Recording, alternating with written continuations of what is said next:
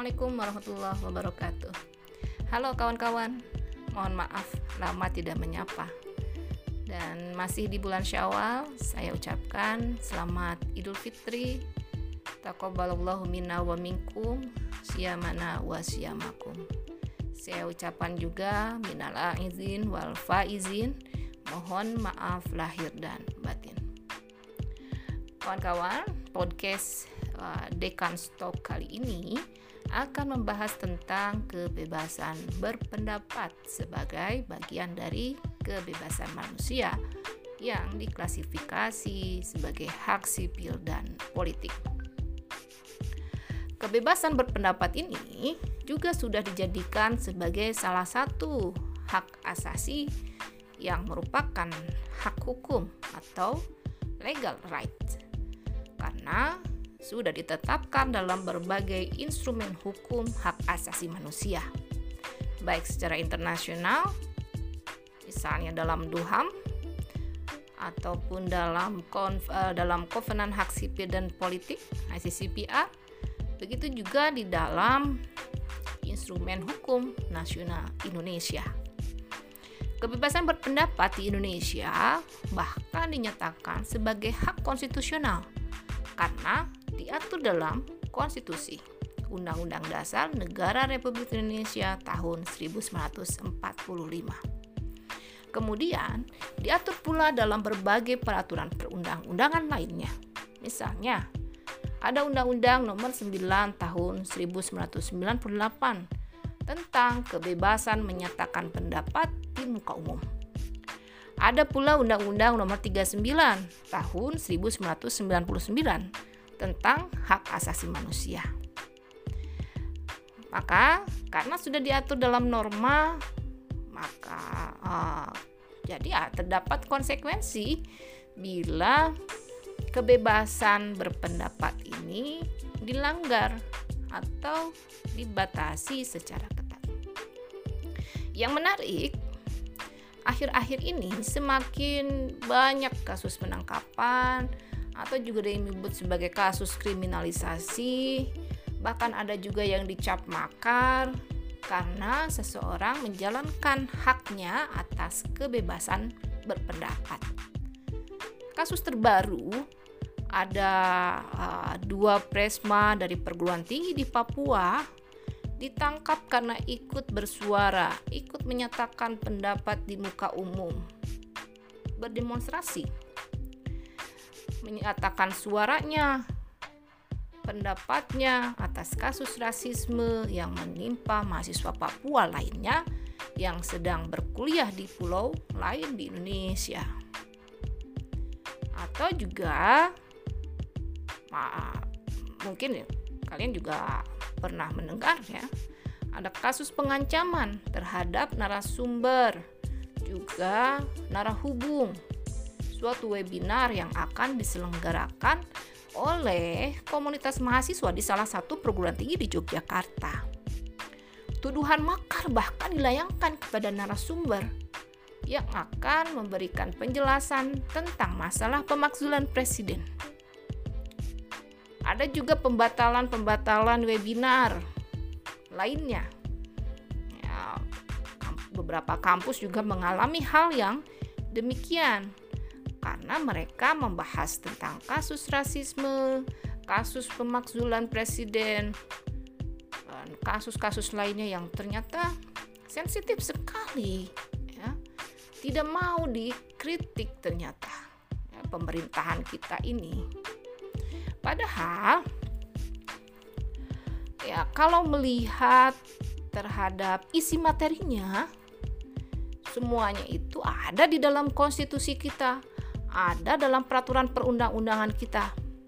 Jadi sebenarnya uh, para penyelenggara webinar ya, para para apa? para narahubungnya, panitia maupun maupun narasumbernya, mereka membahas tentang konstitusi. Ya, membahas tentang aturan hukum yang diberlakukan di Indonesia. Jadi rame ini ya. Uh, apa ya seakan-akan ada fobia ada ketakutan uh, paranoid, jangan-jangan ya.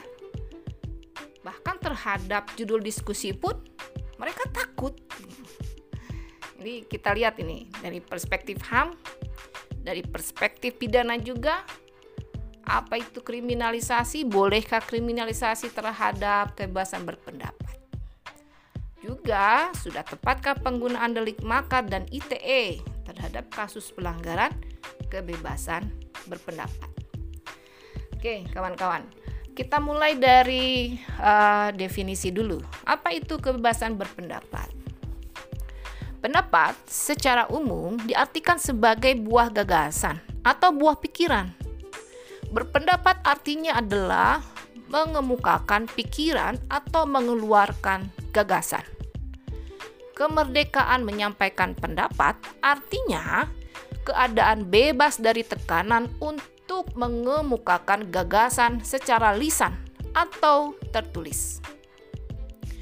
Adapun kemerdekaan menyampaikan pendapat adalah hak setiap warga negara karena tertulis demikian dalam konstitusi kita.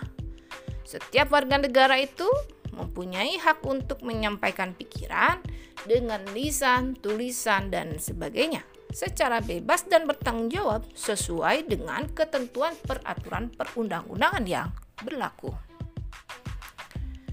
Kemerdekaan berpendapat atau kebebasan untuk masyarakat menyampaikan pendapatnya merupakan salah satu dasar kehidupan bernegara yang demokratis.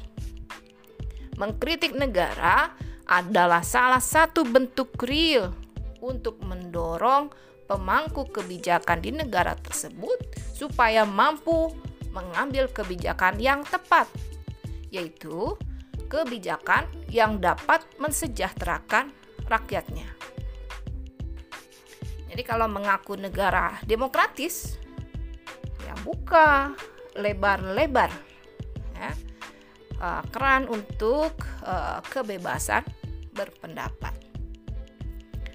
Kebebasan berpendapat termasuk ke dalam kebebasan atau hak ya, yang bersifat negatif. Artinya apa? Artinya harus ada uh, apa ya uh, pembatasan yang seminimal mungkin atau bahkan ya kalau masyarakatnya sudah dewasa tanpa pembatasan pun tidak jadi masalah. Hal ini selaras dengan konsep liberal tentang kebebasan sebagai absennya suatu uh, restriksi dan batasan secara eksternal. Jadi yang ber, uh, berasal dari luar penyampai gagasan itu ya itu harus dihilangkan. Karena kebebasan berpendapat sesungguhnya lahir dari rahim kesetaraan. Prinsip kesetaraan yang merupakan salah satu prinsip utama HAM menghendaki adanya kesetaraan kesetaraan berupa tiadanya diskriminatif ketika seseorang menjalankan hak-hak asasi manusia termasuk juga ketika menjalankan kebebasan berpendapat. Tidak boleh ada uh, pembatasan dan ada juga perlakuan diskriminasi. Satu kelompok boleh berpendapat, tidak jadi masalah, tidak dikriminalisasi kelompok lain. Mohon maaf, Anda tidak boleh berpendapat demikian. Anda berpendapat, ya akan dikriminalisasi. Nah, itu sudah tidak uh, sesuai dengan prinsip HAM ini. Yang harus diketahui adalah ada uh, apa ya satu parameter ini bagi tegaknya hak sipil dan politik adalah demokratis uh, atau tidaknya suatu rezim dapat dilihat dari uh, apa penegakan hak-hak sipil dan politik di negara tersebut. Jadi negara yang demokratis pasti mereka memberikan perlindungan yang sangat kuat terhadap hak sipil dan politik, termasuk di dalamnya kebebasan berpendapat dan berekspresi. Apabila terdapat pembatasan yang terlalu banyak bagi kebebasan berpendapat, justru hal itu dapat menghilangkan makna kebebasan itu sendiri apalagi bila disertai dengan ancaman dan penangkapan, pemidanaan ke sananya kan. Mengeluarkan pikiran secara bebas adalah mengeluarkan pendapat, pandangan, kehendak, atau perasaan yang bebas dari tekanan fisik, psikis, atau pembatasan yang bertentangan dengan tujuan kemerdekaan menyampaikan pendapat di muka umum. Orang bebas mengeluarkan pendapat, tetapi juga memang perlu pengaturan. Ya, dalam hal ini, ya, dalam masalah mengeluarkan pendapat, menyampaikan pendapat, memang ada batasannya. Jadi kalau kita lihat ke konstitusi, kita lihat pasal 28J ayat 2, itu kan menjadi uh, penutup ya setelah membahas huruf uh, apa pasal 28 A sampai I itu baru ditutup dengan J yang yang menunjukkan bahwa pasal 28J itu memberikan batasan kepada semua jenis hak yang dilindungi oleh konstitusi kita. Apa batasan di situ? Batasannya adalah bahwa hak asasi manusia harus ya harus uh, memperhatikan kebebasan dan hak asasi dari manusia yang lain pembatasannya diperbolehkan sepanjang diatur melalui undang-undang. Itu amanat dari konstitusi kita. Jadi harus diperhatikan ya hal demikian. Uh, ya salah satu manfaatnya adalah untuk menghindari konflik juga di masyarakat. Tapi kalau mas, masyarakat kita sudah dewasa, uh, ya kita lihat negara-negara yang maju uh, dalam penegakan HAM-nya mereka tidak jadi masalah. Menyampaikan pendapat seperti apa pun kritik yang sepedas apa pun nggak jadi masalah. Ya. pemimpin mereka fine gitu. nggak jadi tidak kemudian mempersalahkan itu. Karena mereka mengakui ke kebebasan berpendapat sebagai bagian dari hak asasi manusia itu sendiri. Bahkan itu jaminannya adalah di dalam konstitusi. Um, namun ya uh, memang salah besar kalau uh, terlalu apa terlalu sensitif atau terlalu baper juga menganggap bahwa kritik seseorang, pendapat seseorang kemudian hanya dilihat dari satu perspektif. Misalnya, dianggap sebagai suatu kebencian, suatu ancaman terhadap kekuasaan. Padahal penguasa yang baik justru mereka mau mendengar kritik dari warga negaranya sebagai bahan untuk perbaikan kinerja dan pelayanan publik. Ini seperti yang disampaikan dalam khutbah uh, pidato pengangkatan para khulafaur rasyidin. Mereka menyampaikan ingatkan kalau mereka salah jadi mereka mau gitu, mau diingatkan. Mereka mau menerima kritik. Kalau tidak sesuai dengan Al-Qur'an dan hadis, ya mereka bahkan ya meminta untuk mereka diturunkan. Enggak enggak main-main. Itu pemimpin yang uh, sangat bijaksana ya. Tapi ya kita tahu sendiri ada pendapat Lord Acton bahwa power tends to corrupt and absolute power corrupt absolutely ya uh, bentuk korupsi kan bisa bermacam-macam ya termasuk juga dengan mengenyampingkan pendapat masyarakat dan kemudian dia melakukan mengambil kebijakan yang merugikan masyarakat. Jadi kekuasaan itu memang bisa melenakan. Ini yang harus di apa yang harus dikritisi.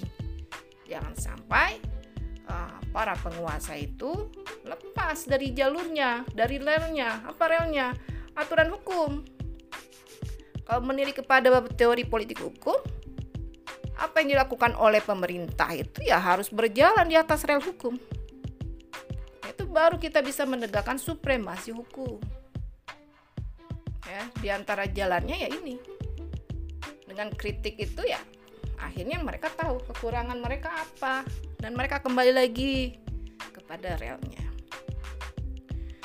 Kita lihat dalam sistem demokrasi, partisipasi publik merupakan salah satu esensi yang utama. Di antara caranya adalah dengan menyampaikan kritik. Jadi demokrasi itu bukan sekedar election, bukan sekedar tentang prosedur pilihan kekuasaan. Tapi kita harus lihat secara substansial demokrasi itu adalah sistem yang dijalankan dalam suatu pemerintahan dengan tujuan untuk melindungi hak asasi dari seluruh warganya. Jadi kalau berpikir demokrasi yang diukur dari bagaimana sistem pemilihan dilakukan, bagaimana partisipasi publiknya dalam suatu pemilihan terlalu sempit saya rasa. Karena ya kita tidak tidak menyentuh kepada akar dari demokrasi itu. Apa? Ya kita kutiplah pendapat pendapat ahlinya kan? Bahwa demokrasi itu apa? Kalau kata Abraham Lincoln itu demokrasi adalah pemerintahan dari rakyat oleh rakyat dan untuk rakyat. Jadi fokus pemerintahan itu rakyat bukan penguasanya jadi penguasa harus melayani rakyat, ya. harus bisa mensejahterakan rakyat. Oke, itu poin-poin uh, penting ya, poin penting bahwa demokrasi bukan hanya diukur dari bagaimana per, perjalan berjalannya atau prosedur dari suatu pemilihan umum bukan hanya itu, tapi bagaimana uh, apa hak-hak asasi manusia dipenuhi setelah proses uh, apa pemilihan itu dijalankan. Dalam kehidupan negara Indonesia, seorang yang mengungkapkan pendapat atau mengeluarkan pikiran itu dijamin, ya, sekali lagi dijamin, ini jaminannya secara konstitusional. Dalam pasal 28E ayat 3 disebutkan bahwa setiap orang berhak atas kebebasan berserikat, berkumpul, dan mengeluarkan pendapat. Ini kebebasan berpendapat ini kita lihat juga pada yang lainnya, pasal yang lainnya atau ayat yang lain. Ternyata kebebasan berpendapat ini merupakan konsekuensi logis dari adanya kebebasan menyatakan uh, dan menyatakan pikiran, ya kebebasan berpikir, kemudian menyatakan pikirannya dan sikap. Ini diatur dalam pasal 28 eh, ayat 2 Undang-Undang Dasar Negara Republik Indonesia tahun 1945. Jadi kita bacanya bukan pasal 28E ayat 3 saja ya, tapi kita juga lihat atasnya pasal 28E ayat 2. Nah, yang menariknya pasal 28E ayat 2 itu ya, tentang kemerdekaan pikiran dan hati nurani itu masuk di bagian pasal 28I ayat 1. Apa? Pembahasan apa? Itu tentang hak non-durable rights. Artinya, secara konstitusional berkaitan dengan kemerdekaan uh, pikiran hati nurani ini adalah hak asasi yang tidak boleh dikurangi, tidak boleh dibatasi dalam keadaan apa pun oleh siapa pun. Jadi, berkaitan dengan menyatakan pendapatnya pun ya harus dibebaskan ya. Jangan dikurangi. Nah, ini sebenarnya sejalan dengan di uh, dalam pengaturan di Undang-Undang 9 tahun 98. Jadi ketika seorang itu akan menyatakan pendapat, maka dia hanya menyampaikan saja kepada kepolisian, kepada uh, petugas keamanan itu ya, kepada kepolisian, pihak kepolisian. Bukan meminta izin. Kenapa? Ya dia mau menjalankan haknya. Ya tidak perlulah meminta izin. Ya, dia cukup menyampaikan uh, berita pada tanggal berapa, jam berapa, di mana tempatnya, berapa jumlah orang yang akan mengikuti uh, apa aksi tersebut, siapa pemimpinnya, sampaikanlah supaya uh, pihak keamanan uh, berjaga-jaga, jangan sampai mereka dikurangi haknya ketika menyampaikan pendapat, bukan mengurangi hak mereka ya, tapi menjaga harusnya ini Secara normanya demikian. Harusnya dijaga ketika mereka menyampaikan pendapat tidak boleh ada pihak lain yang masuk kemudian merusak apa yang mereka sampaikan. Atau uh, ada ada pihak yang disebut provokator kemudian merusak aksi damai. Itu yang yang harus dijaga oleh pihak keamanan. E, kalau dilihat di Undang-Undang 39 tahun 99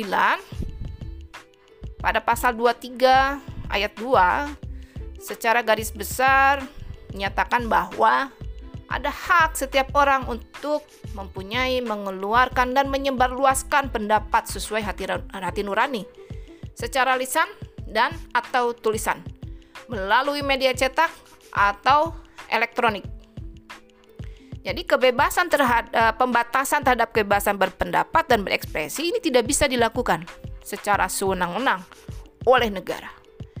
Ukurannya ya, ketika akan ada pembatasan harus jelas dan harus kontekstual seminimal mungkin tadi karena hak ini termasuk hak yang negatif. Um, kemudian di pasal 22 ayat 3 Undang-Undang 39 tahun 99 masih Undang-Undang tentang HAM. Ini diatur lebih lanjut tentang uh, bagaimana kebebasan berekspresi tersebut. Ya, ya sekali lagi karena namanya kebebasan ya. Uh, kemudian dia bersifat negatif. Ya maka ya tidak boleh tidak boleh secara semena-mena ya.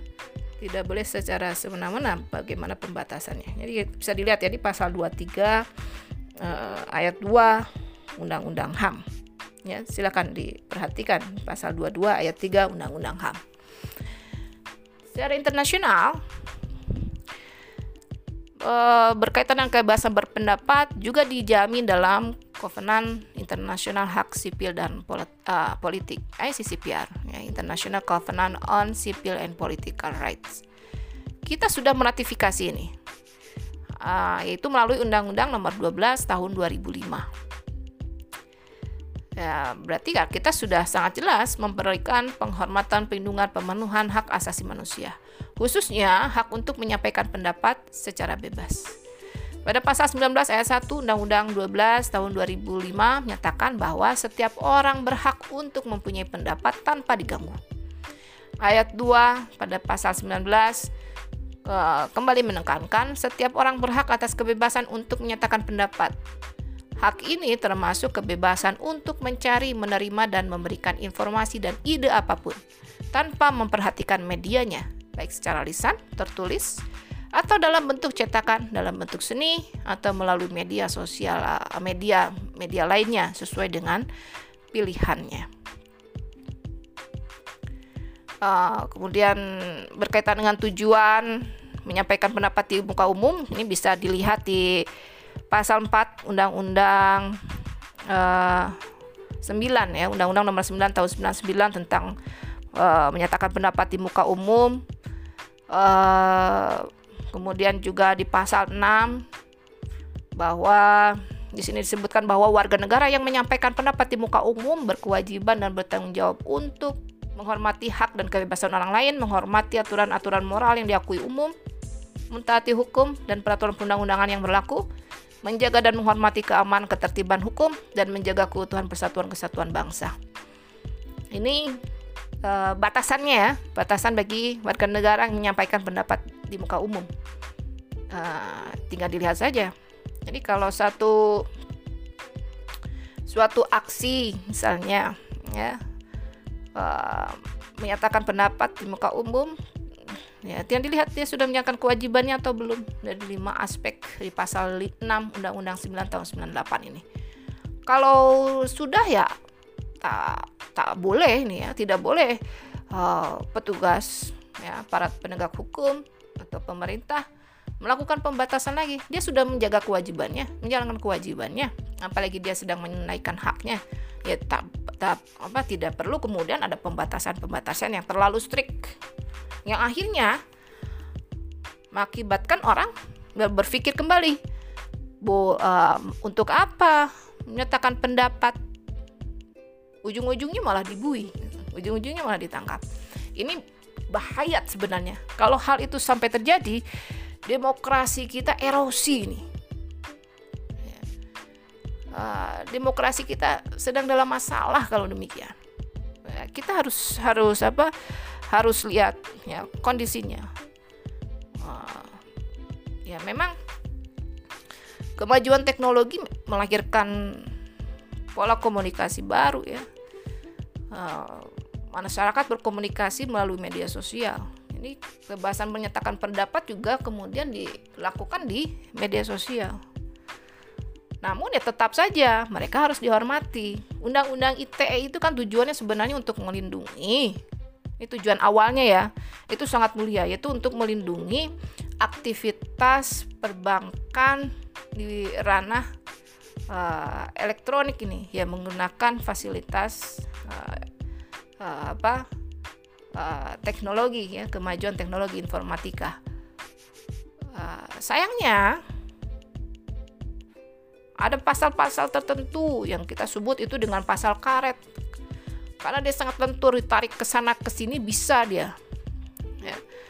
uh, dan pasal ini sangat mudah memenjarakan mereka yang berekspresi dan atau berbeda pendapat di muka umum melalui uh, dunia maya, melalui medsos.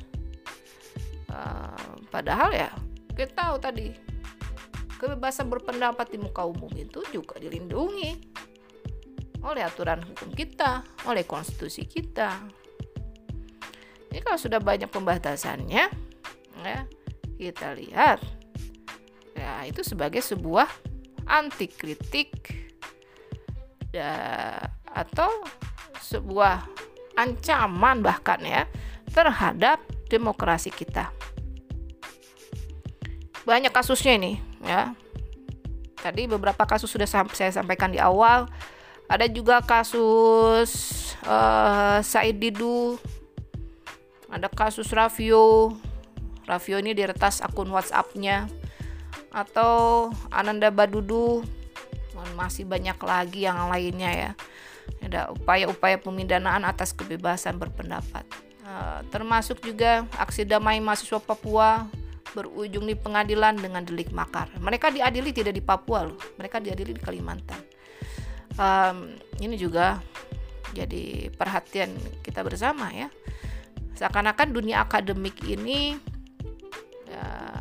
sama juga tadi dunia akademik juga kasus kasus beberapa perguruan tinggi yang tidak jadi melaksanakan uh, in, apa uh, seminar melalui internet ya, webinar webinar ini juga menunjukkan ada ancaman terhadap kebebasan akademik kita atau mimbar akademik sebagai bagian dari kebebasan berpendapat. Bahkan kalau mimbar akademik itu kan pengaturannya secara khusus dia.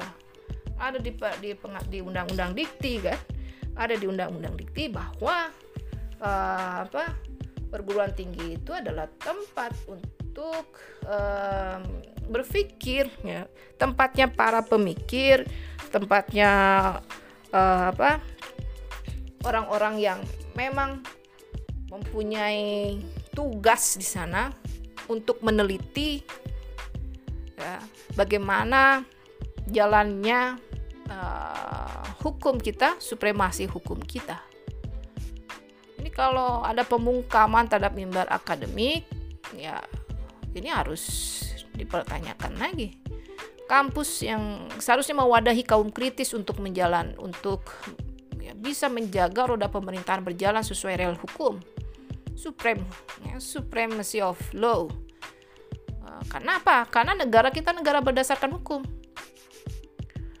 Uh, jadi kalau kampus tidak lagi melakukan suara untuk uh, menjaga pemerintahan yang terpilih uh, mampu menjalankan kedaulatan, mensejahterakan rakyat, ya kita sudah harus bersiap nih uh, dengan dengan wajah nyata demokrasi yang berubah ke rezim yang otoriter. Ya. Di negara mana pun, di negara mana pun ya kalau baca buku uh, apa matinya demokrasi pasti paham bagaimana demokrasi itu bisa tiada. Itu di antaranya dengan pembungkaman uh, aktivis ya pembungkaman suara rakyat atau ditutupnya keran mimbar akademiknya. Selesai sudah ya. Um, Oke, kita lihat dari kacamata pidana ini berkaitan dengan kriminalisasi. Boleh tidak boleh tidak kriminalisasi terhadap kebebasan berpendapat? Oke, kita lihat dulu kriminalisasi itu asal katanya dari kat, eh, kriminal, ya artinya jahat ya. Kriminalisasi uh, di sini artinya membuat suatu uh, peristiwa, suatu perbuatan yang tidak tadinya tidak jahat, tapi akhirnya menjadi jahat dan bisa dihukum pidana. Uh, dan kriminalisasi ini hanya bisa dilakukan oleh pemerintah dan legislatif melalui produk hukum, ya produk perundang-undangan. Ada juga yang disebut dengan overkriminalisasi. Ini berarti bahwa ada perbuatan yang dianggap sebagai kejahatan. Ini berarti ada kriminalisasi yang terlalu banyak. Bagaimana cara mengetahuinya? Ya, tinggal dilihat dari peraturan perundang-undangan yang berlaku di suatu negara. Berapa jumlah pasal, berapa jumlah undang-undang yang mengatur perbuatan-perbuatan pidana, yang mengatur tentang kejahatan. Kalau itu dilakukan, dilanggar, bisa dikenakan hukuman. Ada konsekuensinya kalau kita terlalu banyak aturan pidana. Yang paling utama adalah ruang gerak dan kebebasan tentu akan terbelenggu karena semakin besar warga negara yang menyerahkan ke kebebasannya kepada penegak hukum, maka akan semakin banyak kewenangan diberikan kepada penegak hukum untuk masuk kepada kehidupan warga negaranya. Apakah over eh, kriminalisasi itu berbahaya? Iya, tentu saja berbahaya. Pertama karena perbuatan yang diatur uh, semakin banyak, jadi ancaman pidana terhadap perbuatan suat, uh, seseorang itu akan semakin banyak. Yang kedua, kewenangan penyidik juga semakin banyak. Kan bisa menahan ya menangkap seseorang dengan suatu perbuatan hukum. Um, ketiga apa yang dihukum tidak proporsional dengan hukumannya. Di dalam sejarahnya ya over kriminalisasi ini melahirkan banyak sekali pelanggaran hak asasi manusia ada perbuatan-perbuatan yang sebenarnya tidak termasuk uh, kriminal yang serius ya, yang yang berat. Tetapi hukumannya dia berat juga. Di, di lain sisi ada perbuatan-perbuatan yang serius, ya kriminal yang berat, tapi hukumannya biasa-biasa saja. Ini yang yang harus kita uh, hindari ya karena sebenarnya penggunaan kriminalisasi sebagai alat untuk mengatur perilaku ini bukan suatu yang baru. Uh, Miller pernah memprediksi bahwa pemerintah di berbagai belahan dunia memang akan mengembangkan strategi yang lebih efektif untuk memastikan kontrol yang menyeluruh terhadap masyarakat. Dengan melihat pada karakteristik hukum pidana yang bersifat memaksa dan uh, keberadaan berbagai elemen uh, penegak hukum yang dimiliki. Sangat wajar kalau kemudian pemerintah menggunakan jenis hukum ini sebagai salah satu strategi yang efektif untuk mengontrol kehidupan sosial. Garland mengkritik kecenderungan pemerintah untuk menggunakan hukum pidana dalam mengatur masyarakat. Ia berpendapat bahwa pendekatan tersebut tidak akan memberikan keuntungan apa pun bagi pemerintah dan justru menunjukkan kelemahan dan ketidakmampuan pemerintah untuk mengontrol kejahatan di wilayahnya. Asumsi ini ya uh, dibangun dari kenyataan bahwa uh, negara yang memiliki kapasitas untuk menjamin rasa aman, menjaga tingkat kepatuhan hukum dan mampu mengendalikan tingkat kriminalitas, mereka ya, tidak menggunakan Eh, jalan-jalan uh, uh, apa kontrol kehidupan sosial melalui hukum pidana. Dan di lain sisi di sini uh, ya negara-negara yang yang apa yang tidak memiliki kapasitas mereka uh, menggunakan supremasi negara untuk mengintensifikasi uh, penggunaan aturan hukum dalam mengontrol uh, apa masyarakat. Jadi negara yang maju, negara yang mampu memberikan kesejahteraan, mereka cenderung lebih menghormati uh, hak-hak warga negara ya. Ini ini ya memang memang praktik yang banyak terjadi di berbagai belahan dunia ya. Bukan hanya di Indonesia karena Indonesia juga mengacu pada negara lainnya. Kemudian dalam perkembangannya ada satu manuskrip over criminalization, uh, over criminalization um, ditulis oleh Husak. Dia menggarisbawahi banyaknya aturan pidana yang diciptakan oleh negara akan berakibat pada tingginya angka penghukuman dan memperbesar kemungkinan untuk menciptakan ketidakadilan bagi pelaku tindak pidana. Jadi Husak ini melakukan penelitian uh, di Amerika Serikat dan dia mendapat ya fakta bahwa di sana ternyata sudah ada ya, overkriminalisasi um, bahwa pengadilan di sana itu ya berdasarkan hasil penelitian Husak uh, ternyata sering menjatuhkan hukuman yang lebih berat dari apa yang seharusnya diterima oleh seorang pelaku tindak pidana. Um, jadi uh, ini memang pilihan ya, pilihan uh, suatu negara ya. Apakah dia menggunakan hukum pidana atau tidak untuk mengontrol perilaku warga negara?